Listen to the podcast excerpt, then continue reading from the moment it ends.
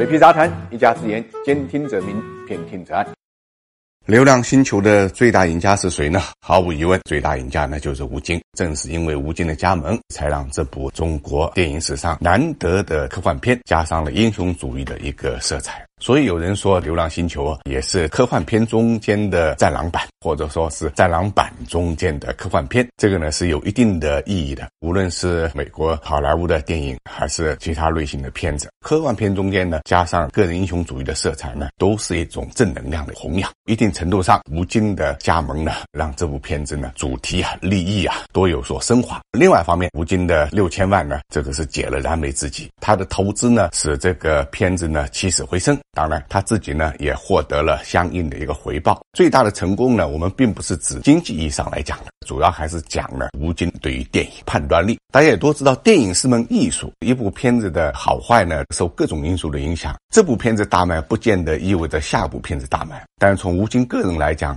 从《战狼》到《红海行动》到这部片子呢，投资呢，都表现出了他独到的一个眼光。应该讲，在这个投资人中间，或者说在导演中间，或者在演员中间，还是比较少见的。当然，受益的并非只是吴京一个人，其他的很多投资方呢，也都是从中间呢获得了巨大的一个回报。这个片子最早啊买断刘慈欣的版权的呢是中影，导演郭帆也是中影呢最初看中的。在这个筹拍过程中间呢，北京文化呢也是掏了最多的资金，成为第一的主控方。所以从回报上来讲，中影跟北京文化呢收益都是不少的。那么现在票房还没有最后结束，估计呢冲三十亿应该是大概率的一个事件。这两个公司的回报呢都是超过一个亿以上的。当然，其他还有像上海电影啊、腾讯影视啊、阿里影视啊，到最后的时候呢，它的投资方、出品方呢已经多达到了二十六个。当然，这些投资方后期都是溢价进场的，因为据我所知，这个片子呢一共剪了四版，前三版呢并没有这么多投资者。那么到第四版，大家一看这个片子还是不错的，都纷纷投资了。科幻题材对于中国的电影事业来讲呢，它始终是一个短板，因为我们总觉得，包括科技的特效制作方面啊，都不会有好莱坞这种成果。那么现在应该讲，这个片子呈现出来的这种整体这个水准呢，是不输于好莱坞的。这一方面也说明中国呢电影制作工业的水准啊，工艺啊，的确是在进步，具备了向好莱坞看齐的一种能力。这是值得大家呢特别欣慰的地方。其实《流浪星球》呢，在春节档呢，也并不是一开始就是特别看好的。你比如大年初一，它的票房实际上是排在第四，但是呢，中国观众啊，真的是非常非常的捧场，也非常非常理性，更非常非常的有眼光，